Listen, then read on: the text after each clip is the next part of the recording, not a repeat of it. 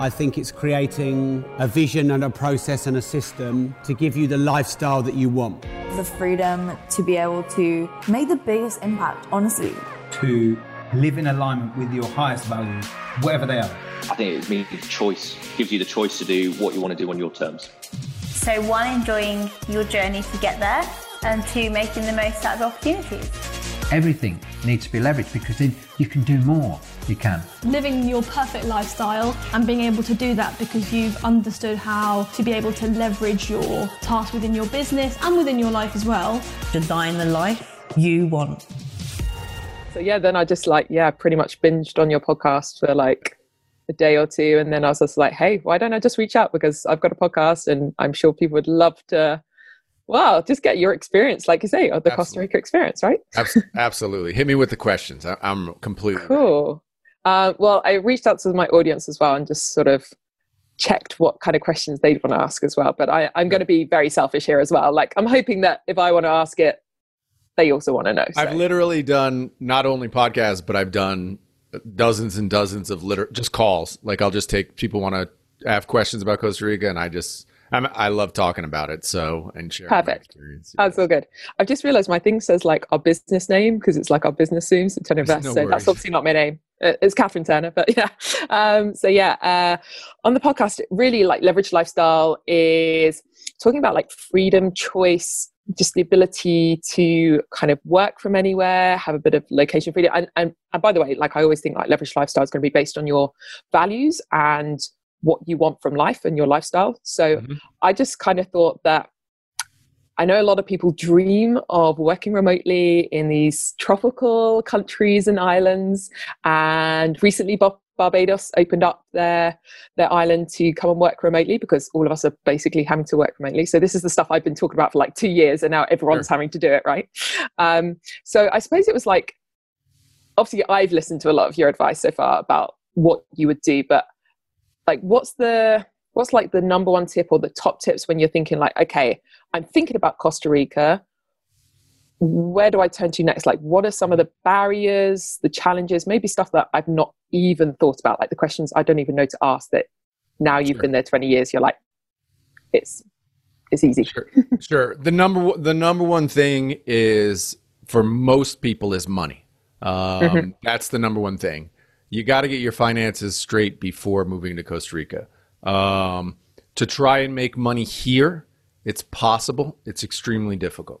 Uh, it's extremely difficult, and I have multiple businesses here. I've had multiple businesses here. Um, the difficult part isn't that it's just business. Business is always difficult. It's that you're moving to a new country, new mm-hmm. culture, new regulatory environment, everything around that, um, which makes it hard.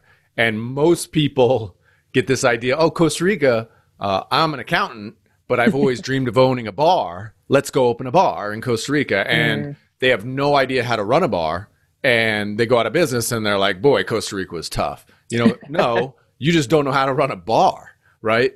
Uh, I tell people, like, look, if you run businesses successfully outside of Costa Rica, you can definitely have success in Costa Rica.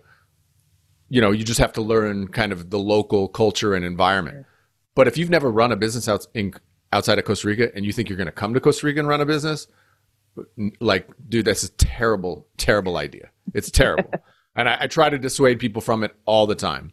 Because um, business itself, you know, you're a business owner, is very hard. And to mm-hmm. do it in a new culture, new world, forget. I mean, it's just, it's so rare that it works yeah. out for people. So rare. Yeah. So number one's do get your money right. And for most people, because it's usually a little bit younger leaning, uh, it's either younger leaning or older leaning who are actually making this move. Um, I tell them, look, learn to work remotely. You, even if you've just graduated high school in the United States or Britain or wherever, you have a certain level of skills that are marketable. And getting out there on using Fiverr or you know any of the other Upwork or any of these other sites and beginning doing that now while you still have a job uh, is the ideal situation if you're trying to work remotely and come to Costa Rica because you can then, and I've, I've advised people, for example, I know people who are social media managers and want to move to Costa Rica. I said, look, you're work, making whatever, you're making $45,000 a year right now in California working for this company. Go in there and be like, look, I'm moving to Costa Rica in two months. I love this job. I love working for you guys.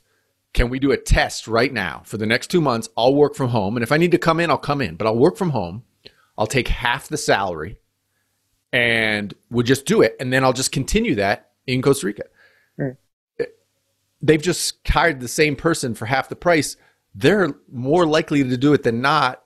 And you've just bought yourself a lifestyle that you wouldn't, you know, being able to make $25,000 a year and live in Costa Rica, you can actually have a fantastic lifestyle if you live inexpensively. Mm. Um, and there's no way you'd make $25,000 a year working in Costa Rica. Like it's just really, the, the salaries don't match up. And yeah. so, you know, I always tell people try to keep your job, you know, outside of Costa Rica and bring it here. Um, yeah. And if you don't have a job that translates, like you're whatever, a construction worker, it's just going to be very, very difficult for you to make a living yeah. in Costa Rica. Yeah. Yeah, no, that's really helpful. Um, yeah, I remember kind of hearing that on your podcast. I suppose the thing for, I mean, I've leverage lifestyle goes across the world. That's the great beauty of podcasts, right? But of course, a lot of my listeners are UK based. So um, I was like looking at time difference, of course, like we just, uh, we started with that saying like, you know, what's the time difference?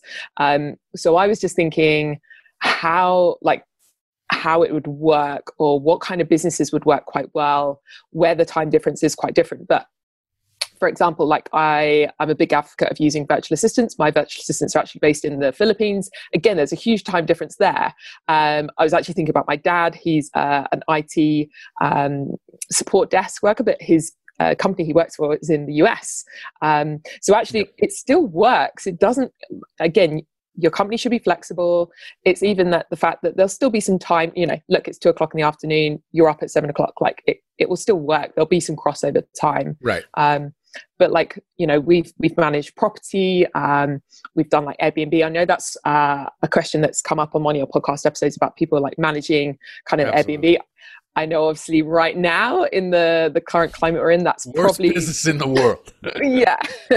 Um, yeah we were funnily enough uh, yeah just came out like february time so yeah. uh, probably the best move in some ways but uh, i actually i'm of a different opinion though. I think okay. this is actually yes it's the worst time if you want to make money Mm. But if I wanted to move to Costa Rica and open an Airbnb where I'm providing the service to people who own properties and I'm mm-hmm. their host or whatever, I, I manage the entire promotional arm of it and I manage all the check ins and everything. I think it's a fantastic time if you have the money to support yourself for the next eight months, right? Yeah. The reason why you're not going to make any money for the next eight months. But guess what? Everybody who was doing that job before, except for large real estate agencies, are done. They're gone. Like they're out. They're out of the business, right? Yeah. You can come in and start making those relationships, start doing the actual work now. And when it comes back, you can have grabbed a much larger share of the pie than you could have six or eight months ago because six or eight months ago, there was 45 guys in each town doing this kind of stuff, right? Now they're all gone. Those kids who were doing it, they're 25 years old. They were making a couple thousand bucks a month doing it. They've they've fled. You know, mm. they can't, they don't have, there's no work for them. They don't have any money. They don't have any savings. So if you have savings to come and actually begin establishing that, I think it's a fantastic time. Yeah, this is great. And actually, uh, at the very beginning of lockdown here in the UK, I, I, basically did an episode. I got a bit of slating from some people, but many people who got what I was trying to talk about is like there's always going to be opportunity in a crisis. Like, 100%. Um, and look, you know, I'm not one for like taking advantage when it's like maybe morally incorrect or ethically incorrect, but like where it's just like, okay, well, they still need that support. Other people 100%. have just gone and left them. Yeah. So cool. I'm glad you mentioned that because I think that's um that's really cool. Yeah, um, I think I mean people with larger sums of money or more capital to invest. Look, there are going to be massive. There's already massive destruction in the hotel industry here. Mm. Uh, I know people are already groups of people are already getting money together to come in and try to buy, you know, hotels mm-hmm. on the cheap and stuff. If you have, if you want to move to Costa Rica and your dream has always been to come and run a, a Airbnb or a hotel, and you have experience kind of in that, you know, doing at least the marketing arm of that, mm. um, I think there's going to be over the next six, eight, ten months, who knows, maybe even a year or more, there could be fantastic opportunities.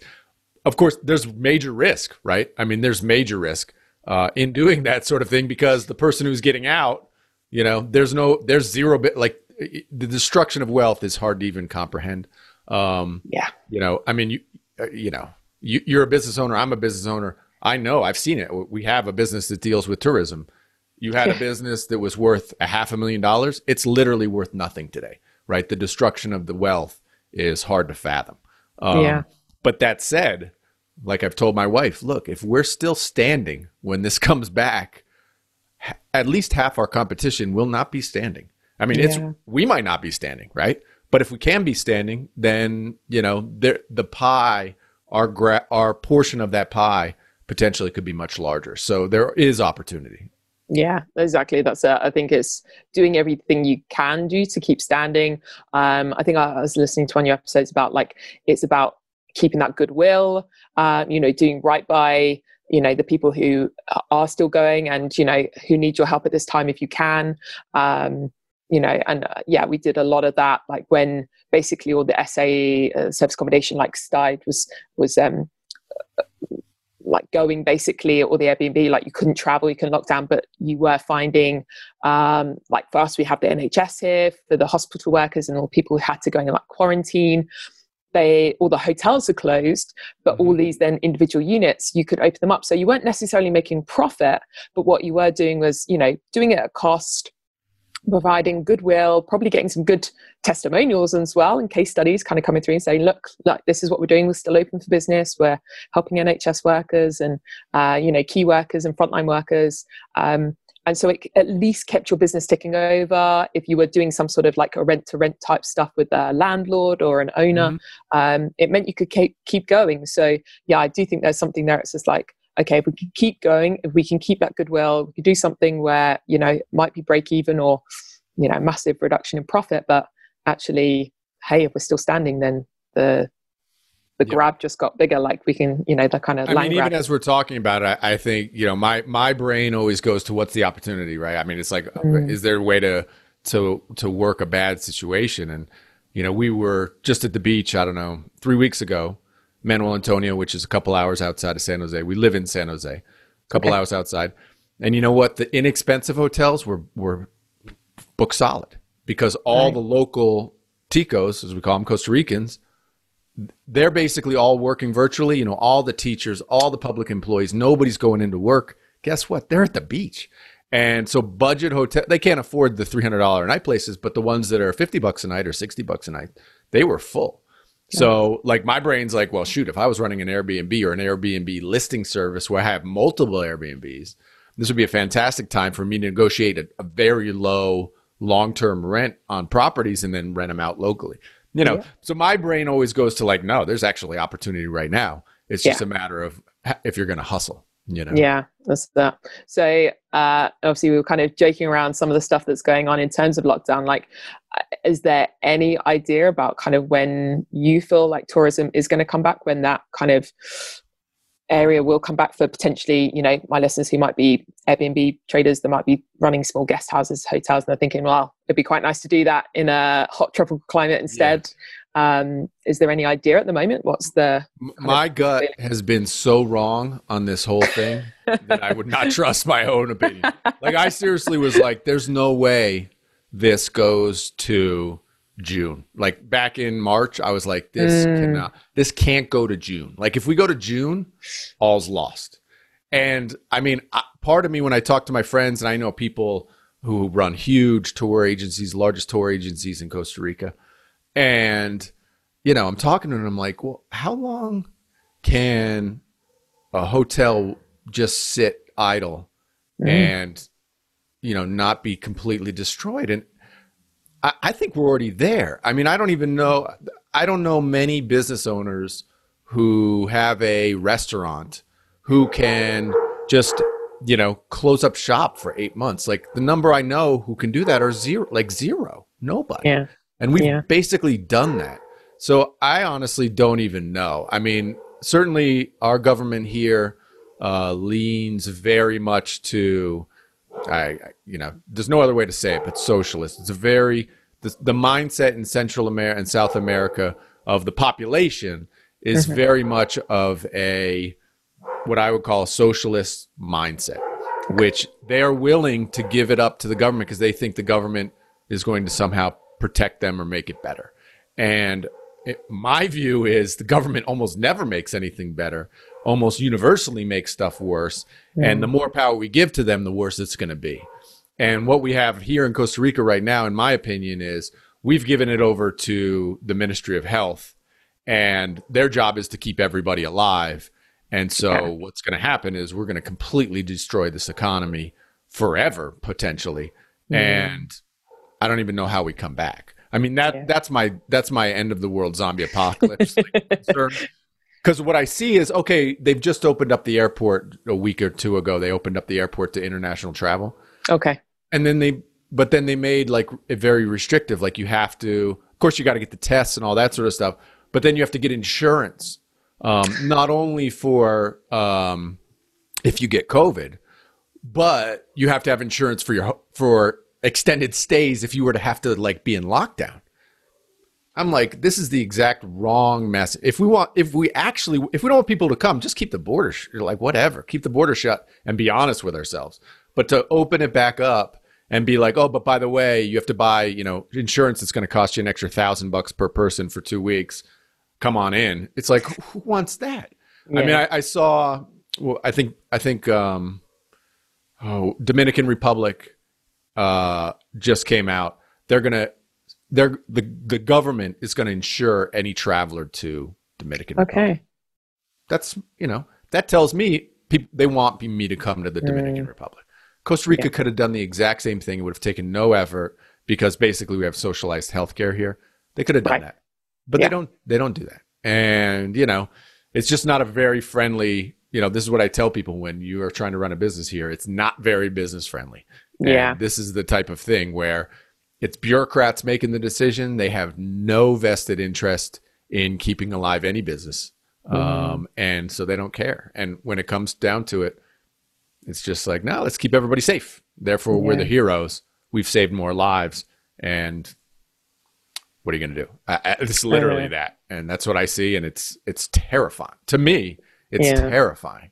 Uh, yeah. Because I know that a destroyed economy with 50% unemployment is far, far scarier than people dying from COVID. Like, I just, that's it. People die from, it's a pandemic. People die. Like, that's the way it, that's, yeah, people die. It's terrible, awful. Yeah. All right. But are we going to literally kill all ourselves from, you know, fear of a disease that's going to kill us all? I mean, it's not going to kill us all. That, that much is clear. Not yeah. everybody's dying. No. Right? It's super terrifying for my mom and grandmas and all that, of course. You know, but to lock it all down, destroy basically every small business on the planet. What are we doing here? Are we all going to work for Amazon? I I don't see that happening. I don't know. Yeah. Honestly, most people don't agree with me. I get it. Like ninety five percent of me people are like, "You're crazy," and I'm like, "Well, maybe so." I don't know. Maybe so. I don't seem crazy to myself. I seem totally sane. yeah, this is, makes sense to me. Um, well, this say funny joke. Uh, well, I was like, it took me a little while to figure it out. Um, my husband was like, "You do realize uh, we're closer to being millionaires than Jeff Bezos?" I was like, "Well, that's true." I was like, I was like, oh, geez, yeah, yeah, like, aren't we all right? Uh, pretty much nearly My dog's closer. yeah, yeah. This is it. And I was just like, okay, this is, um, yeah, it's like, what do I see? 200 billion? I'm like, insane. Um, yeah. But look, like, hey, we used to have an Amazon business, um, used to sell products in the US and things like that until it just all got a bit crazy with the tax stuff and it just all went a bit funny. And we were like, do you know what? We're just going to get out. But yeah, it's, um, hey, hey, uh, good business, right? Hey, uh, good business. Good business. I love. I'm one of the few people, I guess, who who loves that Jeff Bezos is worth 200 million dollars because he's given more value to more people than basically anybody on the planet. He deserves it. Yeah, I yeah. Mean, this is it. That's I mean, when you want to order something and you get on Amazon, you thank him every single time. Like nobody else did that. Nobody else took that massive risk and actually got that thing done. Yeah, yeah. So. This is a. It's really interesting because I've got um, I suppose basically in like kind of the business spheres I'm in and like where I do a lot of talking and keynote speeches and things like that, and obviously kind of my podcast audience, they're going to be very kind of I suppose entrepreneurial minded, capitalist minded, um, and so yeah, I suppose a lot of them are probably thinking similar to you in the sense that like now we're seeing a lot more of the data come out and the facts about all of this, and that yet we're destroying our economy. It doesn't seem to make sense. And I, I think the trouble is like that seems the consensus of so many countries around the world. Like I don't think the UK is unique. I don't think Costa Rica is no. unique in the sense that like so many small businesses, like family businesses as well, that have been going for generations long. And then I saw people like slating them, oh, you know, your business obviously doesn't work properly. It's like if you lose 98 to 100% of your customers and business overnight through you no fault of your better. own. yes, because someone better. saw that coming. You've had more money in savings. Or, or go to your bank and get a nice little loan. That'll tide you over. I know. It, it, people, I have no, I, of course, there's no talking to people like, ah, they're the rich people. Who cares? It's like, dude, I know people who, you know, 68 year old couple who their entire life savings was their restaurant, right? And pre-COVID, they could have sold it for seven, eight hundred thousand dollars, and that's what they were planning on doing. That's their entire retirement. That's all gone. Like the business is completely gone. That entire wealth destruction, they now have to live on a meager social security and basically depend on handouts from their family to survive. That's devastating. Yeah. And anybody who tells me, ah, it's just rich people, go fuck yourself. Like, I don't care what you say. No, that's a lifetime of labor that you've yeah. destroyed to save people's lives during a pandemic. And we're not even clear that it's really saving that many lives. I just don't yeah. even, you know. I, to trust the governments to run this thing. Come on.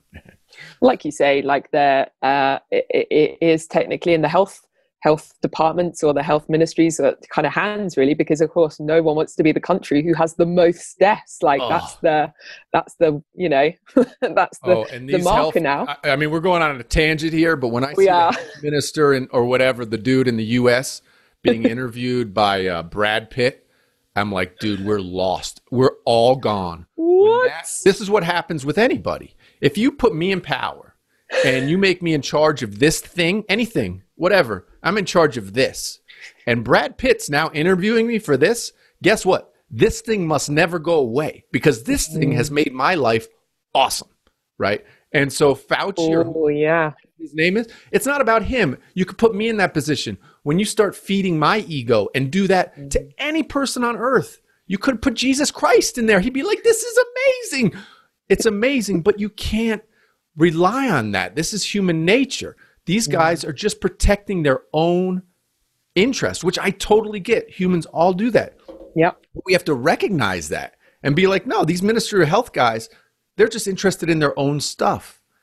All the governments, they're only interested in their own stuff. They're not looking out for us. And so, us as the people in this country have to take this back in some way or not. And guess what? If we don't, uh, where are we going to be in a year?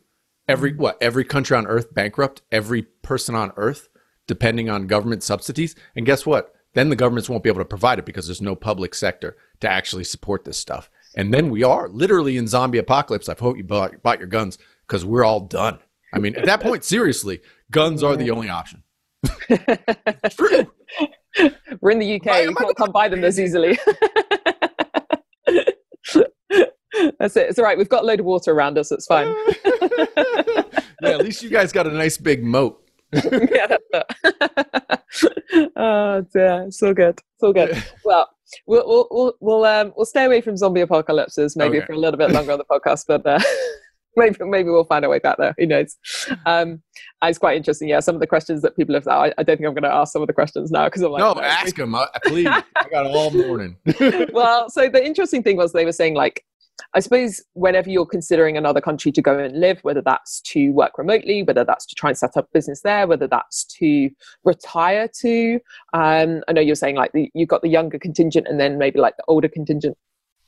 He was talking about like political stability, like crime rate, that sort of stuff. Like, is there, I suppose, from that question, what I obviously political stability will be kind of broader, but like mm-hmm. even with crime rates and things like that, is there any particular locations you advise maybe people to go check out first or yeah depending on the kind of lifestyle they're trying to gain by that move to Costa Rica? Sure. Well, I mean, most people, the majority are looking for like a beach lifestyle or, or beach slash jungle lifestyle uh, in Costa Rica. So that's almost all. Um, so if you're beach, it's, it's usually the Pacific side is the most desirable.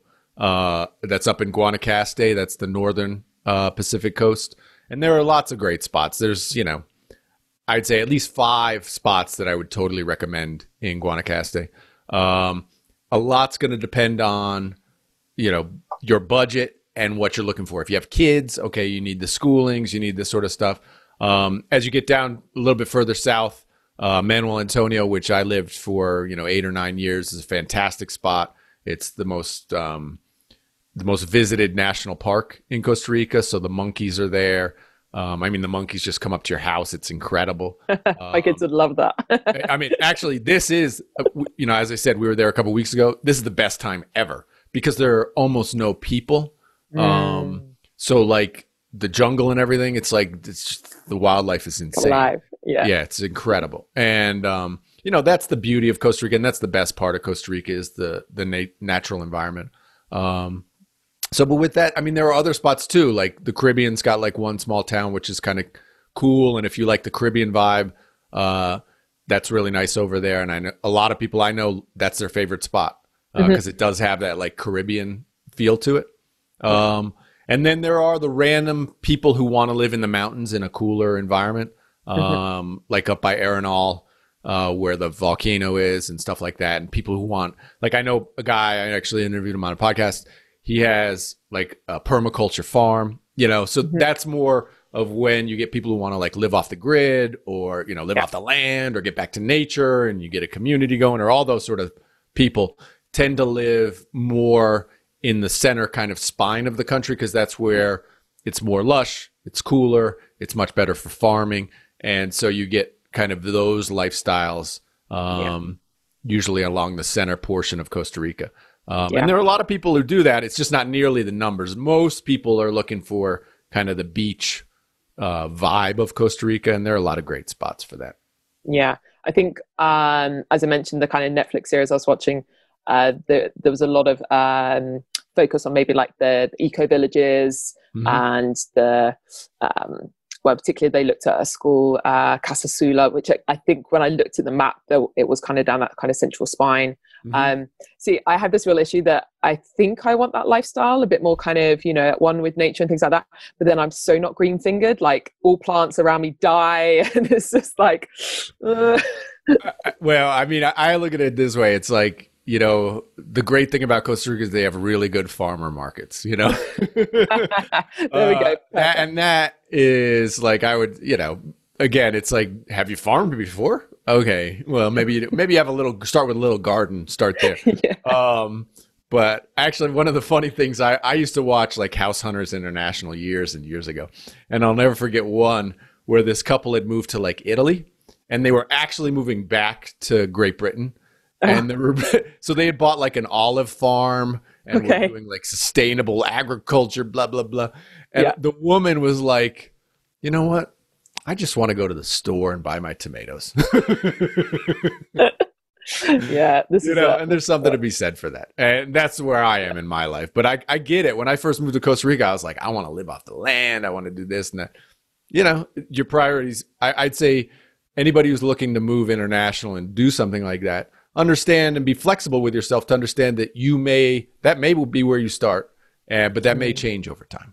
Uh, I always wanted to live at the beach. I lived at the beach for almost two decades here in Manuel, here in Costa Rica and in the Virgin Islands in the Caribbean.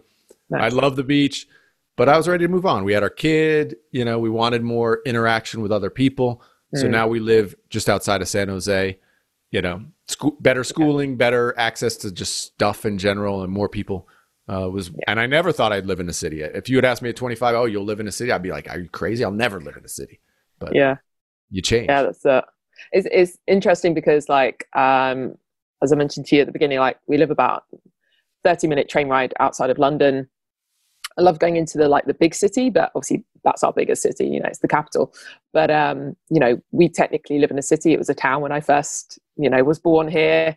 We got city status back in 2012, and um, and it's weird. Like, there's so many things that kind of start coming when you become a city. Like, uh, unfortunately, like homelessness, more Oh, yeah. crime, or um, you know, just uh, and unfortunately, at the moment, uh, a lot of shops that are closing, and you know, it, there's unfortunately, you know, yeah, it's not quite giving us maybe the lifestyle we want at the moment. Um, mm-hmm. Interesting enough, like our children are quite young, you know, just three and three and two, or nearly three, nearly two.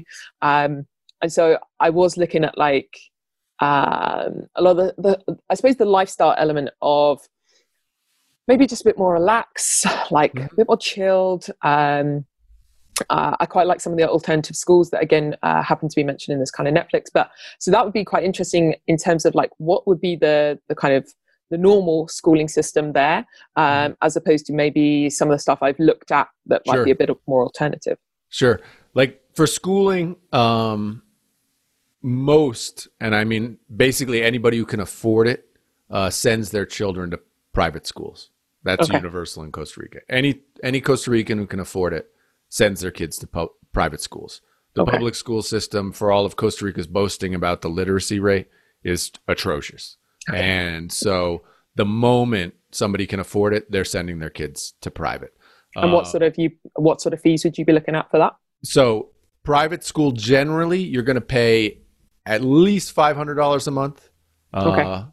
for, per child, uh, and that can go way over a thousand dollars a month. There are schools yeah, here yeah. that are over twenty thousand dollars a year. Um, you know, for like here in the city, you know, what I don't know what they call like these international schools. Yeah. Um, certainly those are all at the thousand. We pay like I don't know eight hundred and fifty for our child's school. Mm-hmm. Um, you know, it's expensive. Costa Rica, for those who don't know, is an expensive country. Um, mm-hmm. It gets back to this kind of political political stability issue Costa Rica mm-hmm. is very stable. It's seen as very stable. So mm-hmm. money comes into Costa Rica and investment money, a lot of people say a lot of drug money uh, comes into Costa Rica as a place to park money. And yeah. so, I mean, there's still building going on like crazy in San Jose. And you're like, who's, who's living in these giant condo towers? Like the condo tower market is completely flooded. Mm-hmm. Um, but my lawyers and people in the know will be like, oh no, that's just drug money. And I'm like, what? what? And they're like, no, no. What they do is, and I, I know this to be true because it was reported in the news years ago, but literally they just bring in stacks of cash. And I mean like truckloads full of cash. Like, okay. I remember they stopped one time from the Nicaragua border, like a truck with like $5 million in the tires, right? They literally just bring in cash. They, they buy land for cash and then they put up giant high rises or, or malls or whatever with cash and whether or not they ever rent them or sell them doesn't matter because then they can launder more money through mm-hmm. those you know things so there so all that stuff has kind of risen the the price of everything not just that right. but but it's a desirable location and all the rest of it and so yeah it's expensive to live here that's not to say you can live cheap and i do know people who live cheap but if you want to live like the same lifestyle you're living in Britain, or I want to live the same lifestyle as I lived in the US or whatever, uh, it's pretty much as expensive as you would pay back yeah. Um, yes, but you can do it cheaper. I mean, there are certain things that are way cheaper. Um, you know, we have a four bedroom house here in the city. It costs us a thousand dollars a month, right? Amazing. That's way cheaper than we could do in the States. You know, yeah. certain things like that are way cheaper.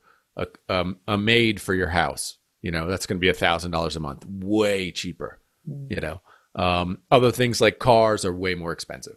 You know, so right. there are just certain things. Um, yeah. But you know, you can have a great lifestyle here as long as you have kind of a money source. Um, yeah. And for as far as your the thing about safety, uh, mm. I consider Costa Rica to be very safe. Mm-hmm. Knock on wood, as of now. Uh, and you know living at the beach and communities i've been i've never felt unsafe. Uh, but that said we always say use caution just like any other place especially if you're in a city or whatever. But i could walk out my house right now and not feel i i've never felt threatened or unsafe. Um yeah. you know.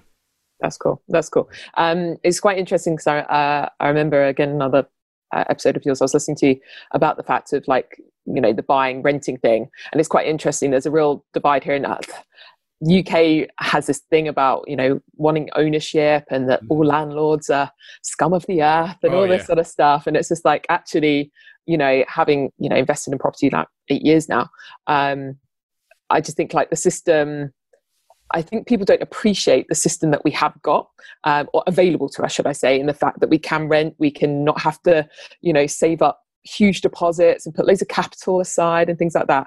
Um, so I was thinking like here, like where I am. So it's south south of the UK, which is always a bit more expensive than north north of England and things like that. Um, so yeah, we were in a four bed detached. Uh, just moved recently, but and that was like two and a half thousand pounds. Sure. So yeah, a thousand then for a four bed detached, like you know, in the middle of a city as well. Like that's insane. But then, yeah. how much would it be to kind of buy that sort of place? So I was thinking that's where the metric goes completely crazy. Like right, this, okay, this house. If she, if our landlord tried to, wanted to sell it, she'd probably want you know three hundred fifty thousand dollars for it. Mm. Like it, the, that metric almost never makes sense. And I that's why I advise people: look, man, just rent. The rents are crazy.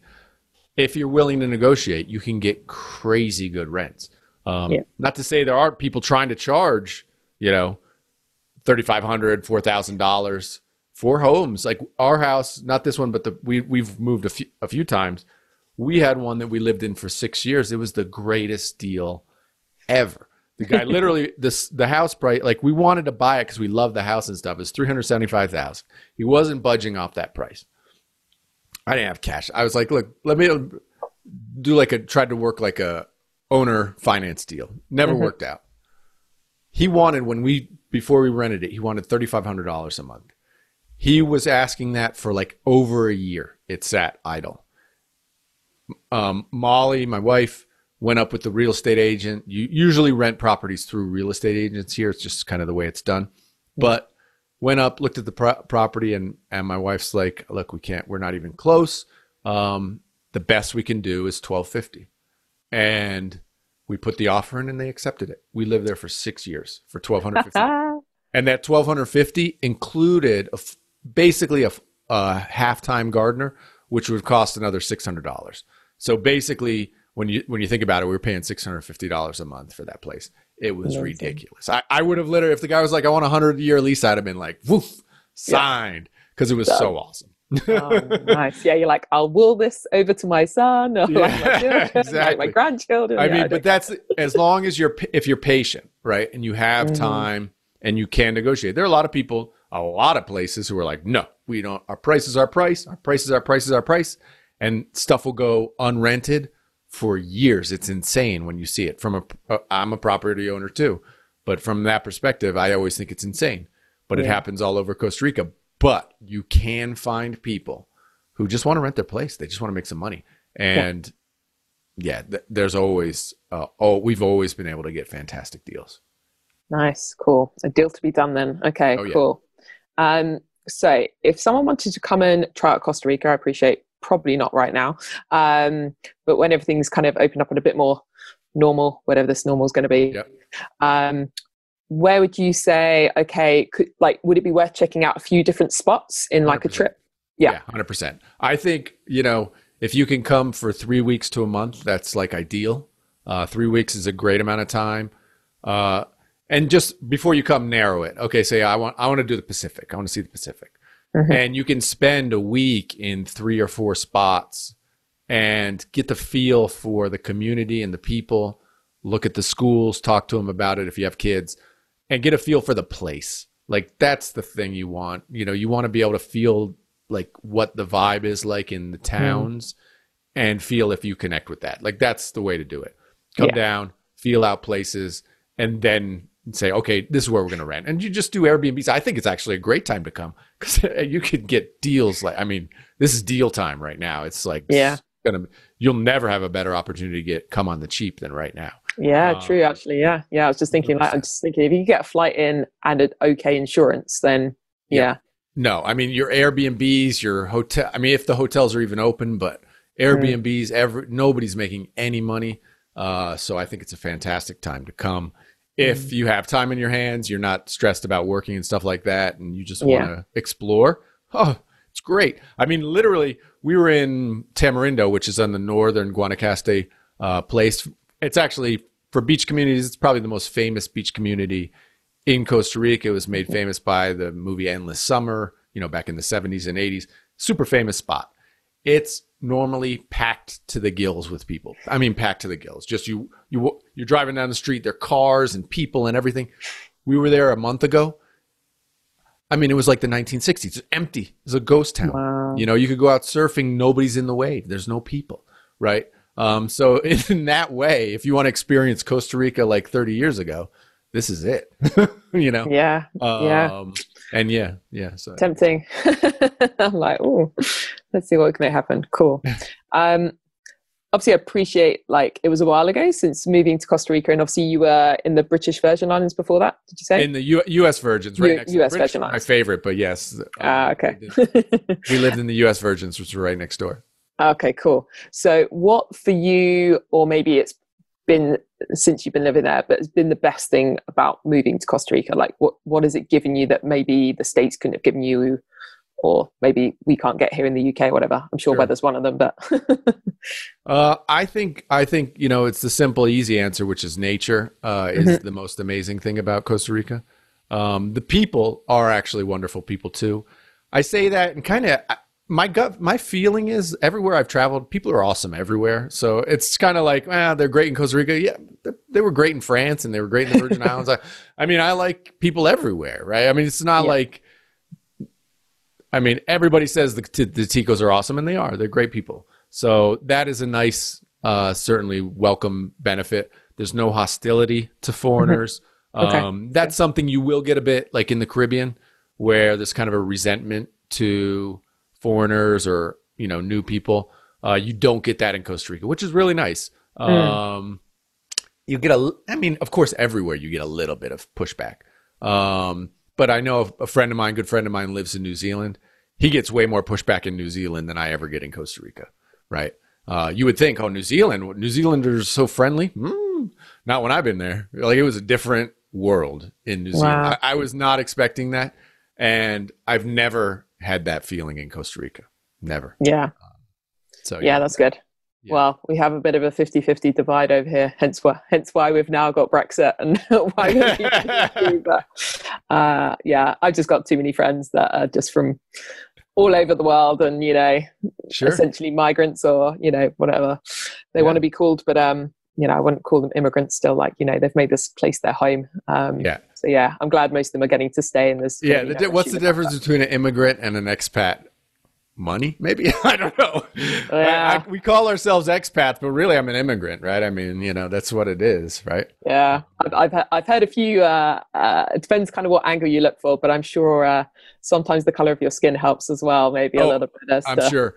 Mhm. um, and it's funny because I joke about it because you know we for you know um, how old's Owen? So my son is uh, 13 years old. We've been here 20 years. So for the first seven eight years, you know, we would do the visa runs and lived as a perpetual tourist, which Yes. your listeners can do that completely.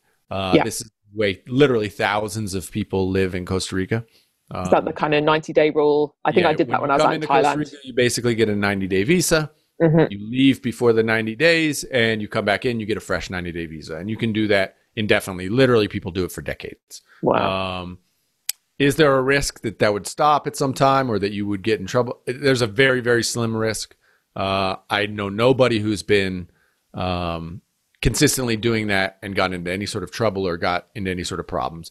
You just got to keep it current. Many people go to Nicaragua, Panama, the easy next door neighbors, uh, to do that kind of run, or you can fly to Miami. A lot of people do that so they can do shopping. Uh, you can get inexpensive flights to Miami. So that's the typical thing. Right now with uh, COVID, I heard they're still doing 90 days. Um, So we'll see how that goes. That, you know, because it is going to be a little bit challenging, I think, for people to get flights in between yeah countries. So that could be something to be aware of if you were coming to do that. Mm. Um, okay so, but yeah yeah, that's a good Costa. Rica's good point they're, they're for all the rules. Costa Rica is kind of known for having a bunch of rules that they don't enforce. Um, okay that's a kind of running theme and running joke in Costa Rica. It's like, oh, great, here's a new set of laws that they're going to do nothing with. Um, I mean, I tell people, look, when we were back on our old like leave 90 day visa, we went for months, like years at a time, not leaving, and nothing ever happened to us. I'm not to say we were just young and stupid too, but nothing ever happened. We always came back in. It was never a problem. We always worried about it, but nothing ever happened. Yeah. Um, and people will say, "Well, what's the best way to get residency in Costa Rica?" uh, and I say anchor babies, uh, much like uh, people who are moving to the states want to have anchor babies. That's the way we had our uh, we had our son here. Yeah. Um, and it was the we had resident we were able to get residency previously through like convoluted means that took years. Uh, having our son here was the easiest, simplest way. Um, if you are thinking about having a baby and thinking about Costa Rica, come on down. Have a baby. easiest way. And did you say it's uh, a socialist system with the uh, a social system with the uh, healthcare with, with the healthcare, you Yep. are required if you're a resident and stuff to pay into this system. Right. Um, if you work here like I do, I have a you know regular job here in Costa Rica. Mhm. Um, you pay a certain amount of your taxes every every month Yeah. to that healthcare system. There's no opting out. Uh, most people who can afford it have additional kind of private insurance Mhm. because, like m- most social systems, there are massive flaws and weights and nightmares around it. Yeah. Um, you know, we keep it as basically our worst case scenario Mhm. um, insurance, right? You know, because you don't want to. I mean, the reality is, is most people don't want to go and wait in line all day to get a doctor's appointment. Like, I don't want to do that, right? So we'll pay. We just pay out of pocket for everything, and and actually, out of pocket medical care is actually really reasonable here. It's very Okay. inexpensive. Um, it's very inexpensive, and uh, actually, we just discovered this service. It's not insurance. Basically, it's a discount card Okay. uh, called MediSmart. And so it's like, I want to say it's 12 bucks a person. So we pay like 30 bucks a month for all three of us. Um, and the, the really great thing about it, so it's always discounted. And the first time I used it, so you don't even have to own it until you like are ready to use it. Like you don't even buy it until you're like ready to go to the doctor. You buy the thing online. It takes five minutes. You buy it. You put in your code. They give you a list of doctors to select from. You select when you book this thing all online, right? I show up to the appointment. Um, so the card cost me 12 bucks, right? And I Mhm. show up to the appointment. It was, I don't know, I had like a chest cold. This was right at the start of COVID. Um, chest cold, but I want, so I make sure, like, I don't have it, right? I show up and I, I go through the whole deal and, and then I'm going to pay him, like, how much is it? And he's like, 2,500. And I was like, what, what? 2,500. So this is 2,500 colones, basically like $4.50. Oh, Wow. This really is. I mean, normally it would at least been like a hundred dollars, right? okay. Fifty cents plus the twelve bucks. This cost me sixteen dollars. Wow, this is amazing. Oh, that's but good. now what we've really learned is that oh no, and they'll do home visits. So my wife, who has some health issues, you know, 'cause she needs to get her blood checked and stuff like this. Yeah. Home visits. It's twenty dollars for a home visit and they'll draw blood. They'll do all that sort of stuff at home for twenty dollars. We're in. I mean, that's Yeah. like it's it's amazing. So when you talk about like benefits of like lifestyle and stuff, that's something that's like that's a recent discovery of mine, and it's like this is fantastic. I'll never go to the Yeah. doctor again. Like this is Yeah. incredible. It's Yeah, like home delivery. Like you just. Why would I ever go to a doctor if the doctor can come to me? come to me yeah well yeah i mean obviously very similar system obviously we're paying into the nhs through our like national insurance and you know taxes and stuff like that here Yep. um yeah we like we've had like top up systems and yeah there's lots of different ways you can do it kind of here but um Yep. yeah i think just just from the fact that you're saying about you know come over here get an anchor baby and stuff like that i'm sure i had a a friend. She happened to be in the states when she was pregnant. She uh baby arrived early. It was like a hundred thousand dollars or something um to have this baby. I was like It's a million dollars. yeah, I was just like, what the hell? Um, she's like, obviously their med, you know, their insurance covered it, their their um, holiday insurance covered it, but I was just like, dear God, like that that's probably not where you want to suddenly have a baby unexpectedly and not be covered. Like, yeah, Hundred thousand dollars. yeah. She's like, we got a preemie. It's in like intensive care. Forget I, it. Like, not, I, I don't think like much of it. I just remember her saying like, yeah, we we we messed up a little bit there. Like, we went a bit too close, but yeah, I was like, okay. Um, but that's really interesting. So the uh, were there any kind of challenges that either at the beginning when you first moved, or any challenges that maybe people don't that are not obvious? Like, obviously, we talked about the kind of trying to earn your income outside because although the it's on par probably in terms of you know lifestyle and the amount you're going to need to maintain that lifestyle you can't get the jobs to support that. Um, I know, is there a rule still? The uh, jobs have to go to the Costa Ricans first. Is that still the? Well, I mean, realistically, if you're a foreigner in Costa Rica, it's going to be very difficult for you to work. Very difficult uh, a job. Yeah, to work legally. A, a right. Lots okay. and lots of people work illegally or off the books. That's right. all over um, and very prevalent. Yeah, um, I'm sure. So, so, in terms of challenges, obviously, then I suppose it's like, well, the first challenge is make sure you've got some income mm-hmm. outside. But then, were there other challenges?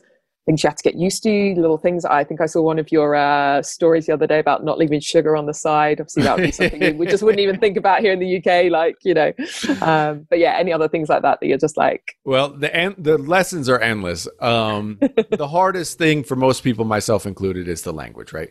Um, because it's Spanish speaking country, uh, adapting to that is if you're, you know, you butcher the language like I do, it's hard. uh, and there's no way around that.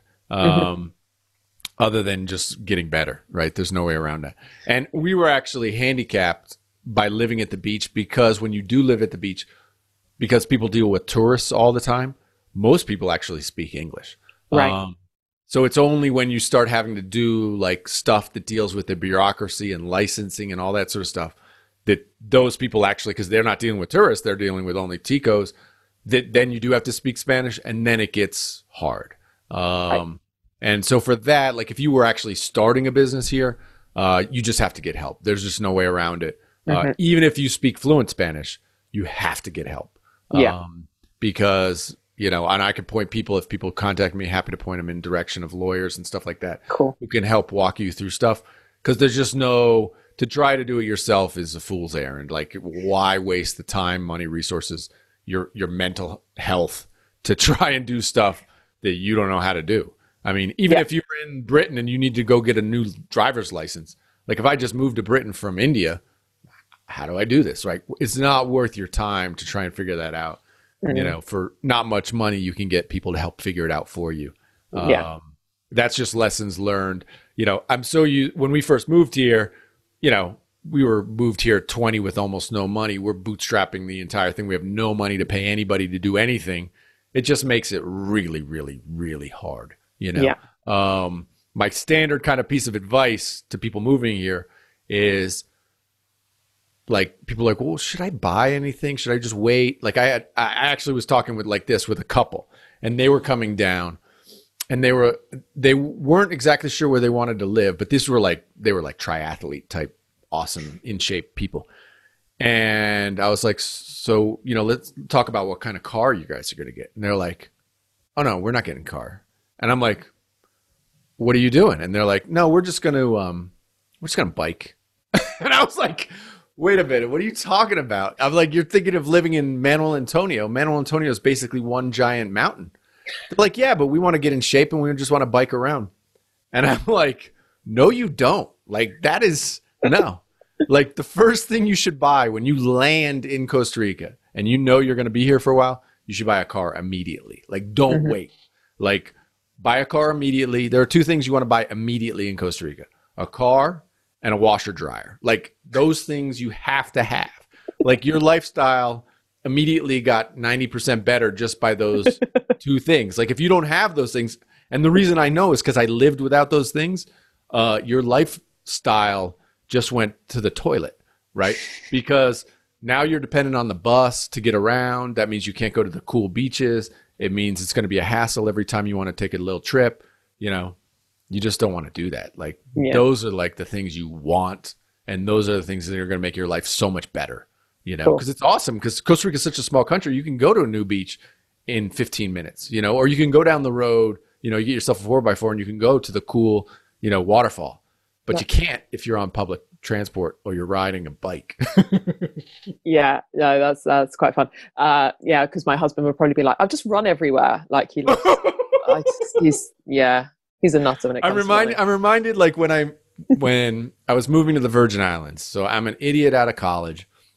It's this pre-internet, right? I'm literally at the Chicago Public Library trying to look up like if I can even work in the Virgin Islands. Like, I, there's no information, right? and I'm like, I, I, I'm, I'm literally like, oh well, it's only two miles wide. It's 13 miles long and two miles wide. I'll just get a, a good mountain bike. Like I'm good to go. Two miles. Like, I'll bike everywhere. I didn't know that it was like straight. Like it's literally this giant mountain. You know. so it's like no, you got to know the local terrain. You got to mm-hmm. know it. You know? Yeah, this is the This is the Um, no, it's it's quite interesting. You say like obviously just pay someone to like figure this stuff out for you, especially if you're not you know fluent in Spanish, and even if you are, you know, it's just different rules, right, and different regulations, and you know paperwork and bureaucracy. Um. And funnily enough, you know that's the my podcast, Leverage Lifestyle, is all about. It's like if there's someone who can do it better for you, uh, just get them to do it. Like, so don't even you know outsource it, outsource it. Like, yeah. It I mean, people really, and this goes to rich people I know who have plenty of money. They value their time at 0 mm-hmm. and no matter how much you talk to them about it, it's still zero. And you know, I don't have anything to say to those people. Like, no. you are what you are. You think your time's worth. I I put my time at far more than zero. And yeah. so if I can find somebody to do something for me uh, that's less than my going rate, I'm absolutely going to do it to allow me to concentrate and put my time and energy into something that I want to do or that will help me in some way. At yeah. least that's what I try to do. You know, this is it. Like, you know, I'm talking to you from the point of view of, uh, you know, I have never, I've never been to Costa Rica before. It came up on like my radar. I was like, well, where do I go and get this information from? Obviously, the, the great thing now is that we do have the internet, we do have social media, we have podcasts. Um, you know, that was my go-to. That it wasn't just like sitting in front of YouTube channels. It was like I just want to like plug someone into my head and get their real life experience. That's the cool thing. Like, yeah, I always wonder like you know what did we do before google and that we could find people's podcasts or find you know all this information honestly I, I, tell like i tell people now look like you are living in the most ma- especially kids because they don't re- they don't recognize it because they've always lived in this environment. Yeah. But you're 20 something kid right now. It's the easiest time in the world to literally do whatever you want. And i understand it's difficult to figure out what you want. Like i get that completely. But if you want to move to costa rica move to costa rica. Like it like I don't know what to do. Dude, buy a plane ticket and come on down. Like it's it's literally that easy. Uh, yeah. You can figure out all the other stuff just by typing into Google. How do I do this? What do I do here? How do I get this? How long? You know, you can. All the answers are there, basically. Uh, and if not, you can find people like me who are happy to jump on a call. Like it's not hard, right? I mean, it's it's, it's really it's a magical time. You can get on Facebook. You can go in Facebook groups and ask basically any question, and they guess what? They've already been an- asked. You can actually just search and find pretty much the answer. Uh, and then Adam will be in the comments with all his like read, and all those bad comments. And I warn people like be careful those Facebook groups because they get brutal here in Costa Rica. They get brutal. Like go ahead and join them, but put your thick skin on because the moment you say I'm thinking of coming down and working down there, get ready for the hate. You can't come down can't steal jobs. You're a bad person, right? you gotta get ready, get ready, or just observe and don't don't yeah. get involved. But yeah, those those groups can get a little bit. Uh, it's social this, media, right? This is yeah, it. it's the good and the bad. It. Oh well, this is it. Like I'm I'm thinking back to like when I first went traveling. God, must have been like 2007. I want to say something like that. Like maybe even before that. Um, and I went like to Southeast Asia. Then I came back for a couple of months, and then went over to East Coast of America. And yeah, like Facebook pretty much was only just you know obviously it went to universities first and things like that, and you know it took a while to come over to the UK. Um, but yeah, it was like it was. I made a profile just before I went traveling because I was going traveling and wanted to keep in touch with people. Like that must mind blow. So, like just like these younger generations, and I don't, you know, I don't even feel that old at all, but Sure. I do think, you know, just there was one computer in a classroom when I was at school. Like it exactly. was just like how things have exponentially grown and what that affords us all. And, yep. you know, just that we can just chat on a podcast and people around the world can hear I, it. I mean, it's, you know, I don't want to get too philosophical here, but it, it gets to this point of um, where we are in this, uh, the idea of a matrix uh, idea where life is so good that we begin chewing on our own tails because we're bored and that is real. Like i know that for a fact is real. Uh, we had the chance to exit a company and i basically didn't work for three years.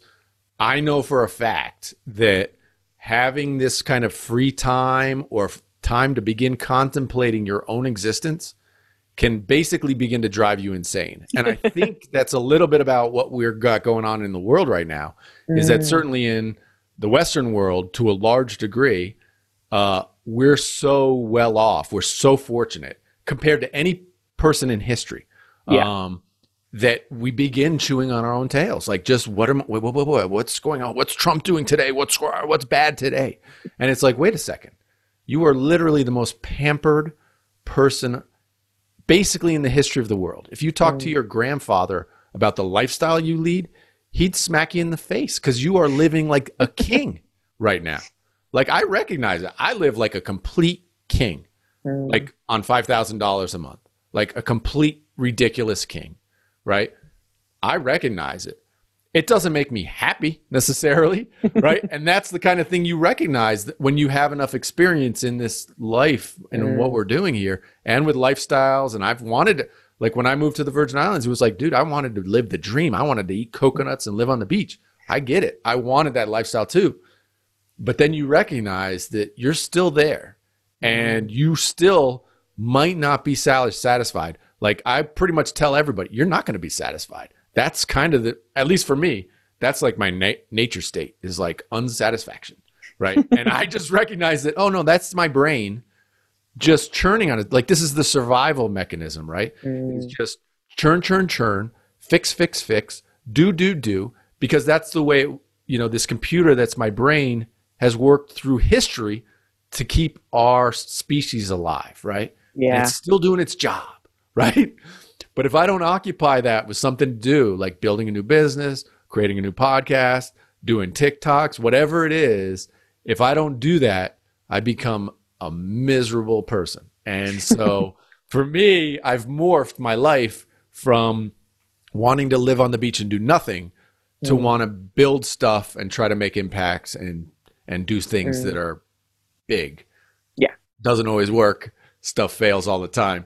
But I, I'm recognizing that now. And that's part of my change from when I moved, first moved to Costa Rica through to today, where I'm a completely different person in that that that way of being. I still kind of have this dream of like, oh, hitting it big and retiring and stuff like that. But I recognize too that doing that, uh, I'm just going to have to actually occupy myself with something, or I just it's not a good place to be as a human. Yeah, it's so interesting. Like, uh, I think uh, there's sometimes this misnomer, maybe with my podcast, and like this idea of this freedom of choice, and people think, you know, it's about travel and sitting on the beach and drinking your cocktails or your, you know, your coconut water.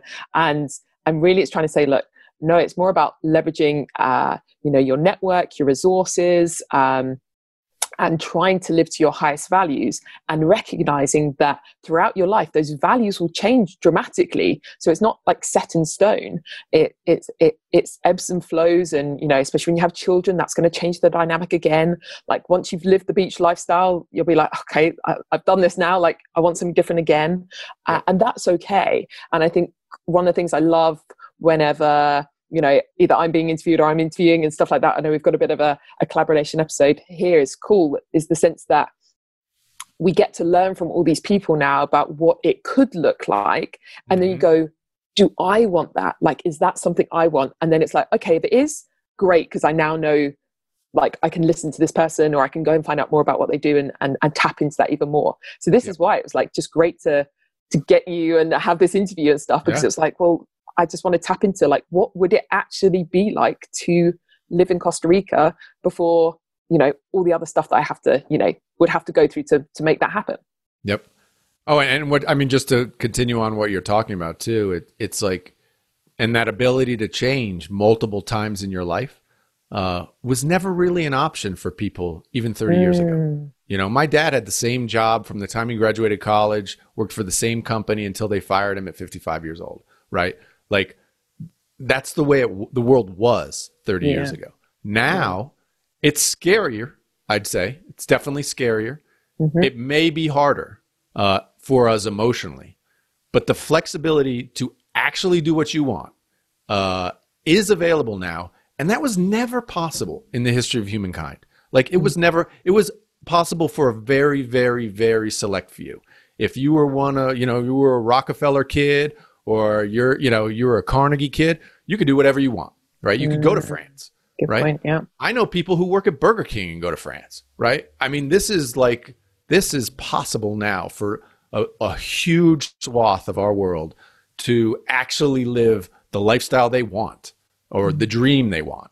Um, it doesn't mean it's going to be easy, but there it's po- completely possible. Um, and so, I, you know, I always tell people, look, this is the greatest time ever in the history of the world. Even with COVID, this is the magical time. Uh, but It's- what are you going to do? That it puts all the responsibility on the person, on the individual, and that is really hard to take. And I get it because I it's hard for me. I mean, it's hard for everybody I know. Um, the infinite option universe, which we've created for ourselves as a society, um, leads to a lot of dissatisfaction because you don't know. You never can be certain if you've made the right choice. You can never be certain if this is the right path.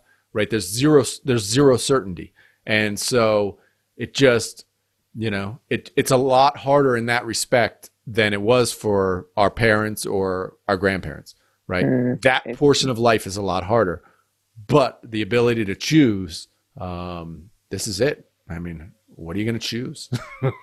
Yeah this is that um so it's quite interesting. I mean one of the things like uh, i ask a lot of people um, and funny enough i've just done like a i've put together a load of clips from people that i've interviewed on leverage lifestyle podcast and like ask them the question like what does it mean to them? And it's fascinating like going back through the answers again. And so kind of wanted to put that to you because it's like okay i'm interviewing uh, you know and having this conversation with with adam who's in Costa Rica. He has the Costa Rica Experience podcast.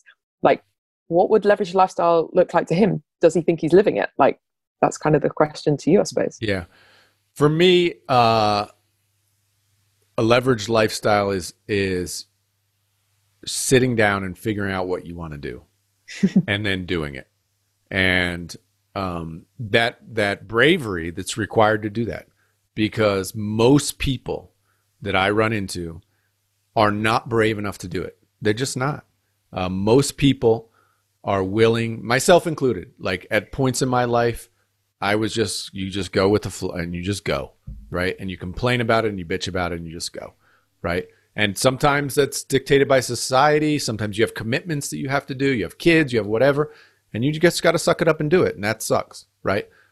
But there, for most of us, we do have that opportunity at some point in our lives to make a choice, and the ability and the not the ability, the bravery to to make that choice and go after your dream. Um, that's what it's about for me, and you know it's super hard, and I get it.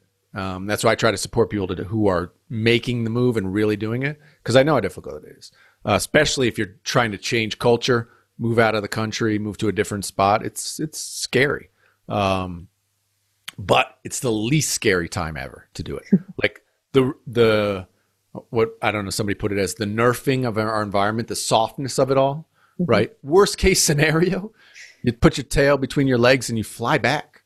Right. That's like usually the worst case scenario uh, for most people who who try a move to a foreign land. They're like if you move to Costa Rica, pretty much the worst case scenario, other than getting stung by a scorpion in Costa Rica, is you're gonna have to go back to the states, try to go back to getting a you know a job that you hate. Right. That's usually the worst case scenario. And so for me, it's like, dude, take the risk, man. Do it. You, this is your life. This is it. You know. So go for it. And you know that people will often say, "Oh, when I, I'll I'll keep my house in the states, or I'll keep this, and I'll do that, and I'll just kind of halfway halfway my move. That way, I have a safety net if I need to come back." I am of the definitive mindset that the best strategy is the burn your boat strategy. Like go all in, um, sell all your stuff, give it all away. Don't give yourself an easy back, an easy out, because you will take that easy out. Almost everybody takes the easy out um, because moving somewhere new is hard. You know, even if you moved across London, it would, it would still be it's hard. Uh, new friends, new people, new everything, and especially when you're coming to a separate, a new culture, new country, new everything. Um, so really, you know, along that lines, I, I recommend you know people you go all in, and you don't give yourself an easy back, because that's going to give you the best chance to make it success a success because you're going to put the pressure on yourself to make it a success. Yeah, I like that. I like that. That's that's cool. Um, yeah, it's so interesting. As soon as we kind of started, um, just friends and family, we were, uh, you know, kind of select few. We were saying, you know, really enjoying this Costa Rica documentary, and like, you know, Catherine's having a conversation, like, listen to this podcast and all this sort of stuff, and it's like. like you can't can't leave us like you know it, you know it's it's going to be hard of course like anywhere but i think you've you know you can move to the other side of the country or anything like that. I mean, God, in America, that's a whole, you know, that's a whole day, a whole flight sort of thing. But in the UK, it, it's still seen as like this big deal. So I, I just think, you know, with the advent of all these communication technologies we've got, you know, the ability normally to fly wherever we want and things like that. Like, if if any time to do it, it's it's, it's now, never, right? Never easier. I mean, yeah. I mean, when I moved to the Virgin Islands 20 years ago, I'd call my parents, you know, once every two weeks because it was expensive, right? Remember when phone calls were expensive? Yeah. Um, you know, it, it's a different world. It's literally yeah. a different world. Doesn't mean it's easy. You know, they still want to see their grandkids or whatever. Of course, that's harder. Um, yeah. The one benefit about Costa Rica is that everybody wants to come here. Like when I lived in the Virgin Islands, like nobody visited me in the Virgin Islands. Here in Costa Rica, we get visitors all the time. Oh, cool. Um, and so it's a little different for you because it's different time zones and stuff. But for us, uh, Costa Rica is an easy flight from the States, and we get visitors mm. all the time. Uh, it's easy and inexpensive to go back to the States. Um, so there's there's a lot of benefits about Costa Rica and living in Costa Rica yeah. that would be different if you lived in you you know decided to move to Croatia. You might not get any visitors, but uh, I think you will if you move to Costa Rica. You will get a lot of visitors because I mean it's super desirable location, right? Yeah, well, this is it. This is it. So, um, a couple more questions that I, it's they're mainly my husband's questions as well. So, um, he was so when I started looking at like the climate and stuff over there, so again, this kind of ties in quite nicely. I mean, I'm looking out the window right now and it's grey sky and it's raining and yeah. it's meant to be our summer over here. So, you know, the irony of it, right? But um, I suppose whenever people think of like, okay, so you have a dry season, a wet season, or like a rainy season in a lot of tropical environments, I'm assuming that doesn't mean it's raining all day long, no. every day for that. No, no, not at all. I mean, typically in rainy season, um, you'll have basically sunny days mm-hmm. and maybe rain at night. That okay. like when you live at the beach, that's common for the beach. Um, bright sunny days, rainy at night most of the beach areas are are hot. You know what I would consider hot or humid, uh, 80 degrees. You know, high humidity, that sort of mm-hmm. thing. Um, here in San Jose, it's the best weather like on earth. It's amazing. I'm in a t-shirt right now, t-shirt and shorts. Uh, it gets chilly at night, and by chilly I mean like 60 degrees is like pretty much the coldest it's going to get, but yeah. enough to where it's like you're not hot. You don't need air conditioning. You don't need heat. I mean, it's it's like perfect temperature. That's cool. Uh, it's one of the best things about San Jose is the temperature's amazing. The climate's amazing. Um, nice. But no, rainy season like that, uh, you usually will have like a week or two window where it does dump all day every day. It's usually like October, November maybe. Um, okay. But that's basically it. No, rainy season is actually a great time uh, cool. to be in Costa Rica for me. Other than that, like window of October around there where it can get dicey where you can get just the rain is incredible. Like you yeah, can't even imagine. like new rivers and stuff like, yeah. just like oh yeah river where it's raining like an inch an hour or some crazy i don't even know what's a lot of rain but yeah. a lot of rain like yeah. a lot of rain. Like yeah. you could ever imagine. Like my wife one time left like a uh, like a wellington boot outside you know we have wellies or whatever. Yeah full like two days it was completely full whatever oh, that oh, wow yeah. a foot and a half of rain in two yeah. days, like that kind of rain. It's wow. Insane. Yeah. That is cool. I think that's the thing, like, because I've kind of done some traveling before and we ended up being in Thailand during, you know, kind of off season and like a couple of days, it just like the yeah. road were rivers. It was mental. Like, yeah, that you just couldn't go out at all. I said, yeah. and typically that October, his birthday month. So of course he'll be like, oh, crying out loud. and then November. Honestly, when you live month, here though, the rain is actually kind of a welcome. Yeah. Um, to a large degree. It's a yeah. change, right? When every day is perfect, to have a not perfect day is actually like comforting in some way. Or, mm. or I don't know what it is, but it you it's like the contrast. Yeah, yeah. The it's contrast. the you like the contrast. Like today was kind of gray when I got up. I like that. I took the dogs out for a walk and it was like, you know, not just a normal sunny day, a little different. A little different. Yeah, that's cool. I think that's it. Um, you mentioned obviously one of the reasons, like potentially for the lifestyle in Costa Rica, like why people come there is obviously like the nature. And uh, that's actually really important to, to me and my family. Like my kids, like they flip and love mm-hmm. it. Like the animals, anything they go nutty for. Um, so interesting thing came up the other day. Uh, literally last night, there have been some massive spiders coming in. And so this is obviously massive for the uk right? But our neighbors are like warning us that they're like things called like false widows or something. I suppose like you had a like black widow spider but like false widows and probably not meant to be that good. Um so we like literally behind me i'm like please nothing here on there? the screen or something. Yeah yeah yeah. There was one in the bedroom last night. so you want the real truth about bugs please please. Yeah because okay. that's a big deal right? Real truth is you're probably not going to die of a bug bite. Probably not uh, I've never heard of anybody dying of a bug bite um, or anything like that. There may be spiders. I've I've been bitten and stung by just about every bad thing here. Wow. Um, if you are squeamish and you cannot accept bugs or geckos or things in your living environment, honestly, don't come to Costa Rica because it is they're everywhere. Yeah. They're everywhere and in massive quantities. Like I I had somebody at one of our places once was like, "There's a gecko or there's like a lizard in my room. What do I do?" And I'm like, "I don't know. Appreciate it and take a picture because they're like they're everywhere." Yeah, um, I can deal with that. I can deal with that. That's yeah. Fine. So like spiders, insects, just like as you know, insects as big as your iPhone, like just huge. Like, how's that even possible? It's that yeah. big. Like a praying mantis, like this big. It's like, how is that even real?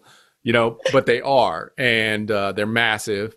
Um, yeah, it is what it is, and yeah. I mean, for kids, usually if the parents are cool, the parent, the kids are like, "This is incredible!" Like because it yeah. is the most amazing, like bugs and crazy bugs ever. Um, and I've seen it all and been stung by just about everything. I've been like scorpions, like twice, like within two days, like bam, bam, both times on my oh. like my big toe um, scorpions. Uh, the worst ever was a um, in the states we used to play with them. They're like fuzzy caterpillars. Okay, right? yeah. In the states we would have them, and you. I didn't think anything of it. One was I was at an outdoor restaurant. One was like crawling up my leg. I Felt something on my leg, and it was just a caterpillar.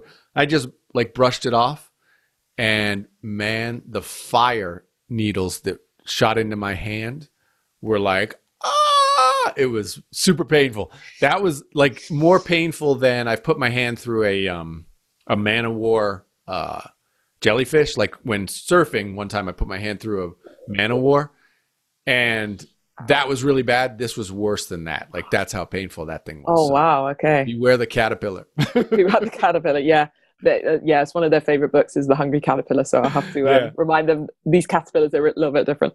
Yeah. In, uh, I mean, realistically, the most dangerous, um, I would say, in Costa Rica is snakes. We do have snakes.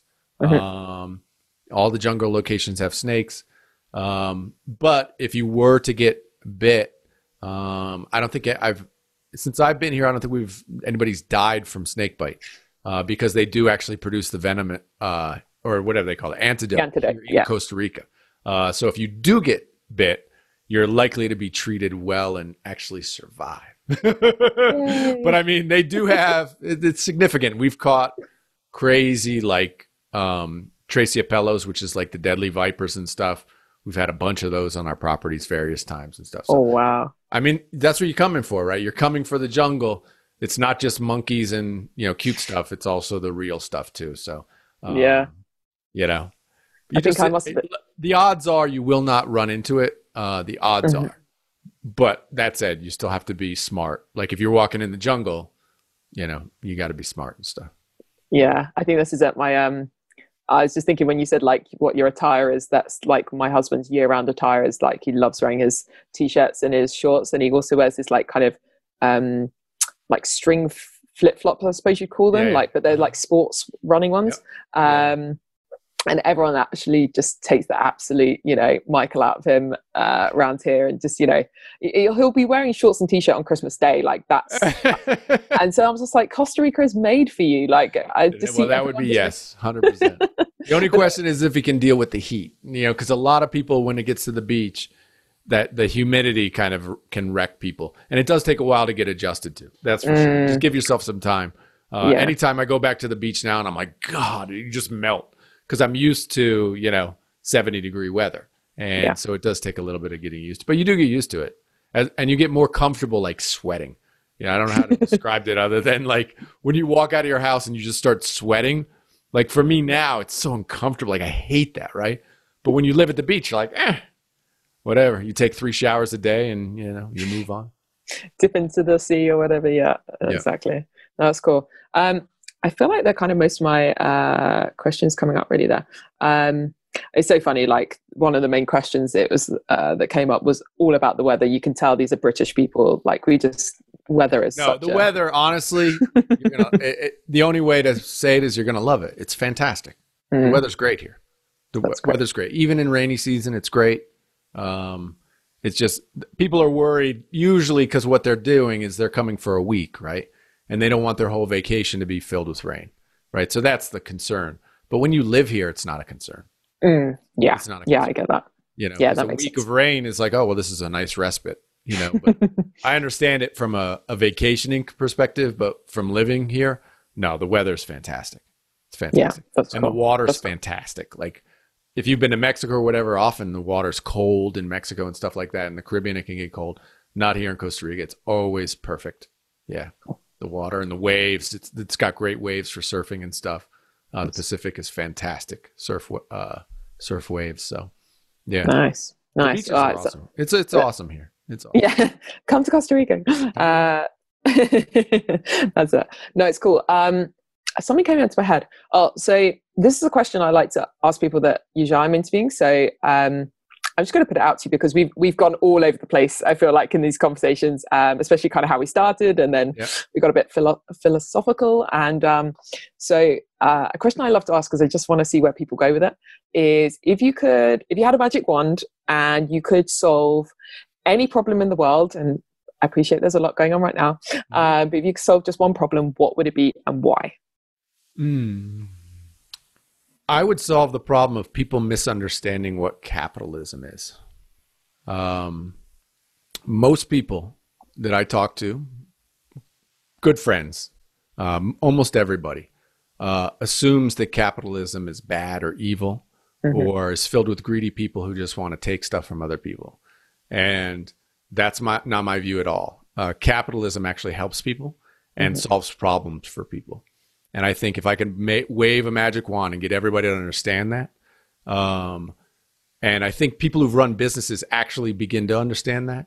Uh, so a, a subset of that question would be like, oh, get everybody to run a business for six months that they're vested in and see how that works. Because I think once you do that and once you actually run those businesses and deal with all the issues of running a business, you understand the way the actual core of what creates things in this world. The majority of good stuff that's created are created by individuals who um, want to build stuff for selfish means, which is they want to make their life better and the life of their family better.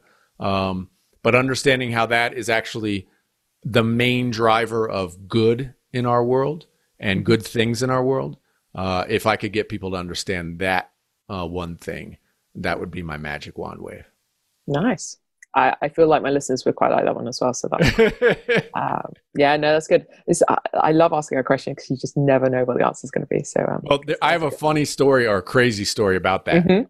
I only know this story because the guy wrote like an article about it that I, I I read, but this was like two decades ago here in Costa Rica. He had, as part of like your compensation to employees, there's like this funding of basically retirement, basically a 401k, but it's not real nearly as well run as you know in other countries. But whatever.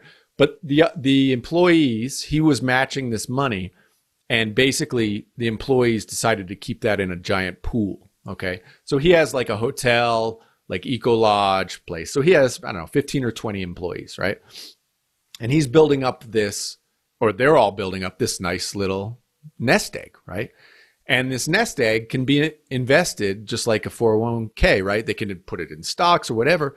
Well they all get together and they're like they're living in this small town kind of south of manuel antonio. It's like there's basically one grocery store which is like a little super. I mean it's like a what you would more like think of as like a 7-eleven or a quick stop but like it's just a small grocery store run by uh, a an asian guy you'll learn in Costa Rica, every Asian's called a Chino or a Chinese person. So it was run by a Chino. And everybody in town thought that, that Chino was ripping them off, right? Charging too much. The, everything's too expensive. Ah, he's just lining his pockets, right? With money, with all our hard earned money, lining. It. So let's open a, a super. Let's open a little grocery store for us. It's ours. We'll give discounts to us, right? We'll control the price of everything. We'll control everything. We'll get cheaper food. Everybody will be happy. And we'll put Chino out of business because he's ripping them, us all off, right? It's a great idea. Why not? They took their 40 grand or whatever it was. They opened a place. They got out, ever started up. They, blah, blah, blah, blah, six months later, they'd lost all their money. It was shut down. Uh, they basically lost every single penny that they had because they realized and they hadn't they didn't do the taxes correctly they weren't paying their employees correctly they got fined they got this they got that out of business lost all their money. He said he's got the best employees. They're they're the best basically everybody who is with him has been him with him for 20 years. They're the best employees. They're appreciative of what he does. They're happy to come to work because they now recognize oh my god this is so hard and it's it completely changed their perspective on what a business is mm-hmm. and you know there i don't know if you can really impart that to people other than through people running businesses of their own and potentially failing um, mm-hmm. to see how difficult we make it for businesses how difficult they are even in a perfect free market capitalist society which doesn't exist but how as a society, we burden uh, people who want to start businesses. We don't support them as a society, at least not in this country, at least not in the States. Nowhere I've been do we support people starting businesses. Mm. Uh, they are now viewed in our society as the bane of existence. Like that we're talking about Jeff Bezos and Jeff Bezos is a bad guy. And no way. Like I'm standing up and saying, you're wrong. That's absolutely incorrect. These guys have made our lives all better and it's not cool to say that and you get shouted down on social media and everywhere else that these no these are bad humans. I disagree. Uh, these are the best humans. Uh, these are the people who are making all our lives better. And you agree by purchasing their stuff. Uh, yep. it's the ultimate form of democracy as well. If you don't like amazon stuff guess what? You, we could all put amazon out of business tomorrow. It would take yep. nothing other than all us all stop voting for Amazon with our dollars, but we don't. Why? Because they've done an amazing job, and Jeff Bezos has done an amazing job, right? We we vote every time we spend a dollar, and you know they've all provided services and continue to provide services for us, and mm-hmm. so that mindset of what capitalism is. Um, it's hard to, to talk to people about. It's not cool. Uh, it's not. I mean, it, in, it's amazing how that's one thing I think has been the most, it's just devastating because who wants to be an entrepreneur? Who wants, I mean, entrepreneur in a way went through a little bit of coolness a few yeah. years back, but it's not really cool anymore. Like if you're a rich guy, it's it's crazy. I, I, I think it's insane. Like I don't know how as a society we've gotten to the point where successful people are evil. That's just bullshit. It's total fucking bullshit. I, I, know. I mean, to say they're b- bad, they're bad. Poor people, they're bad. Everybody, of course, they're good and bad everywhere. To say that rich people have taken advantage of people, or it's just bull, and it's not true. And unfortunately, there's just so few people in our society talking about that as the truth um, that we're being overwhelmed. I mean, it's just a tidal wave of rich people are bad. Uh, well, fuck that. Fuck that and successful people. Uh, who? I mean, are we going to say unsuccessful people are the new fucking heroes? Fuck that fucking bullshit. I just can't even believe that that's our society today, where we're like, oh no, no, the the rich and successful people are the bad people, and the fucking homeless people are the good people. What the fuck are we doing? I mean, how is that even in the realm of pop? How did we move in that direction? Mm. Like I say, I literally see articles about how people gave a, you know, this per this, you know, homeless person. He just well, I, I'm not saying homeless people are bad, but what are, are we going to make? We're going to make them the fucking heroes, the people who do nothing, who create nothing, or God help us make the the politicians the, the heroes who've literally created nothing, not helped anybody. I mean, I just can't even. I don't even know what kind of conversation. We're not even having a conversation at that point. For mm. me, we're in fantasy land, and uh, yeah. I, you know, I just feel like there there's almost none of us. We're on an island, uh, and the island is shrunk to basically, you know, one tenth of one percent of the population, and we're here talking about the benefits of capitalism, the benefits of of people building things that positively impact people's lives, and we're the enemy. I just. Mm. Yeah, I, I, I truly believe like business uh, ca- can be a force for good. There'll always be, just like in anything a small percentage, a minority that might be doing it for, you know, polluting the environment or whatever like that, you know, not not doing it responsibly. But I do think overall business and many of the richest people in the world are, you know, giving the most of their wealth away. You know, the, it's only because they've built that kind of wealth. And I suppose what people are there's you know maybe it's media as well this is trouble like it all gets hyped doesn't it and like you know it's us against them and all this sort of stuff yeah. but i'd like to think most normal people um, aren't trying to say like if someone's successful that's meaning someone else is unsuccessful like they've taken it away from that other person no, but that's think, that's the current that's the current bend that the media puts on everything exactly they know yeah. bill gates he stole from i mean he just he stole money who did he steal it from? No, he created created everything. I'm talking to you because of Bill Gates. I mean, let's be clear. Like I'm talking to you on the other side of the world because of Bill Gates and a whole bunch of other people like him who built things.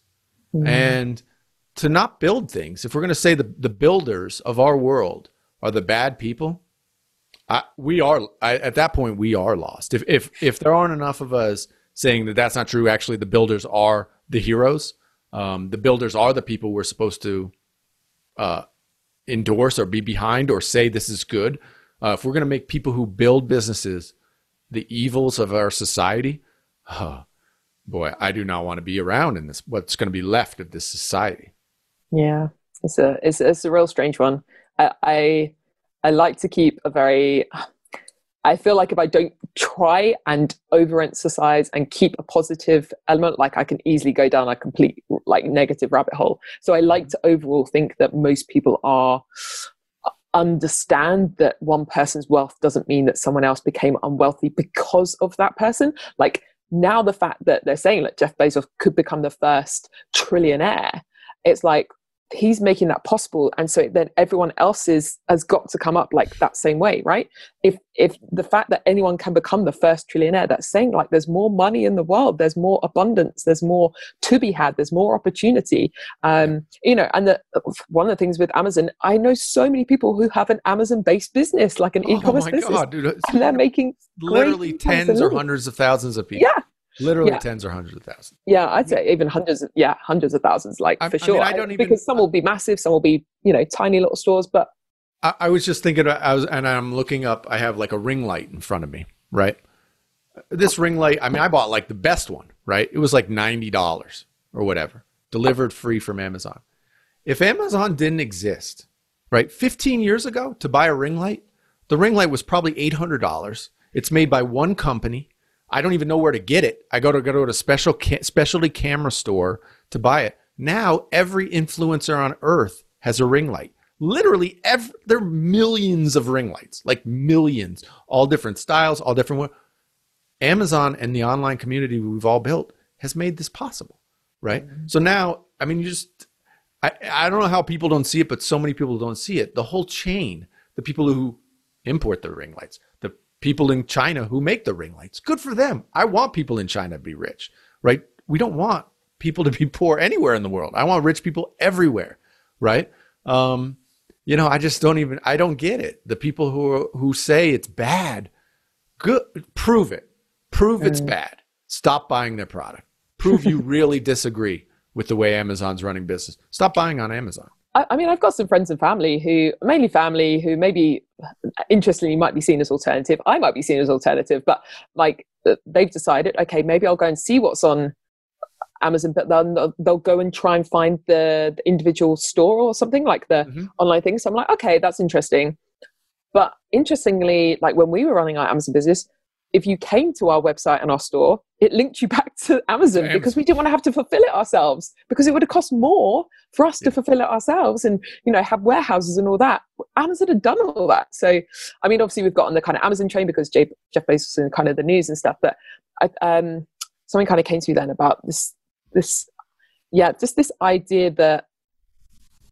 Uh, I don't know that yeah I, I I don't get it at all if well that was it. Sorry we were saying about this global economy right? And then we want everyone in the globe to be rich. And this is this is the thing like in some ways with brexit like um i'm just going to put out there. I was on the remain side because for me i see this as like it's a global economy right? So why would we want to cut ourselves off from like a partner that's been a great partner for the last how many years? And and wasn't before that you know we had some difficulties for that. I feel i feel like everyone's forgotten that you know? Right. um and so one of the things for me is like this global economy when we had our business we were here set it up on our laptop in the uk we had our manufacturers in china. We had our virtual assistants in the philippines. And we had customers in the united states and canada Crazy, and mexico. Right? i mean think about Fantastic. that that's even to, to say that with a straight face like this is the normal way we operate today is fucking amazing. It's mm-hmm. amazing right? Like it's amazing and it's given you opportunity. It's given whatever. A dude in Philippines can do the same thing, right? So it's given people the empowered people who were traditionally would have had no options, right?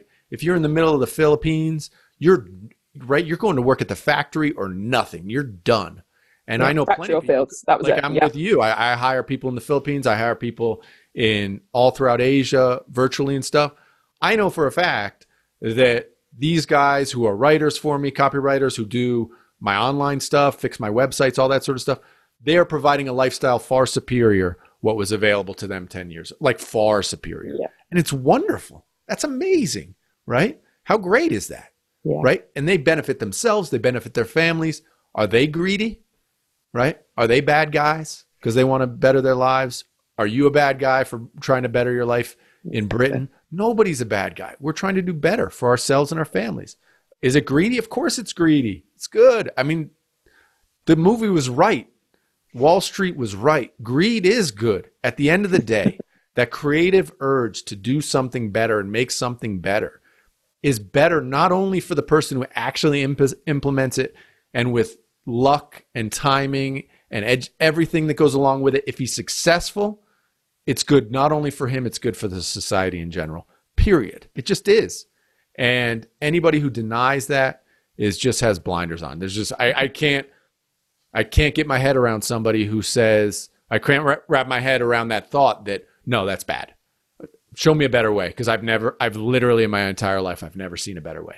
Yeah. Yeah, it's interesting. I was listening to a few podcasts about, you know, what, what would be the kind of perfect perfect society and as perfect as you can get and as imperfect as it is at times capitalism like it's it right? It's just it's the one that works for the most amount of people on this earth and gives it's the fair exchange of value right? That's right. people put all this emphasis and you know whatever they want to call it this this uh, objectify money or like make it out to be this bad thing no it's the person who has it. It's that it's just an energy. It's a, a, flow right? It's a flow of energy an exchange of value uh, and it's the way we do that. And it's just the person. So money will only make you more of what you are anyway. So surely if you're a good person you want to have more money because you can do more good with it. Like 100% yep. 100%. that's it. yep. 100% yep. There we go. I feel like we've completely gone crazy tangents on here, but I love it. It's been great. Um, I feel like we've gone way over our initial uh, kind of time slot there, but no um, worries. I love talking about this sort of stuff. Cool. no, it's been great chatting with you, Adam. Honestly.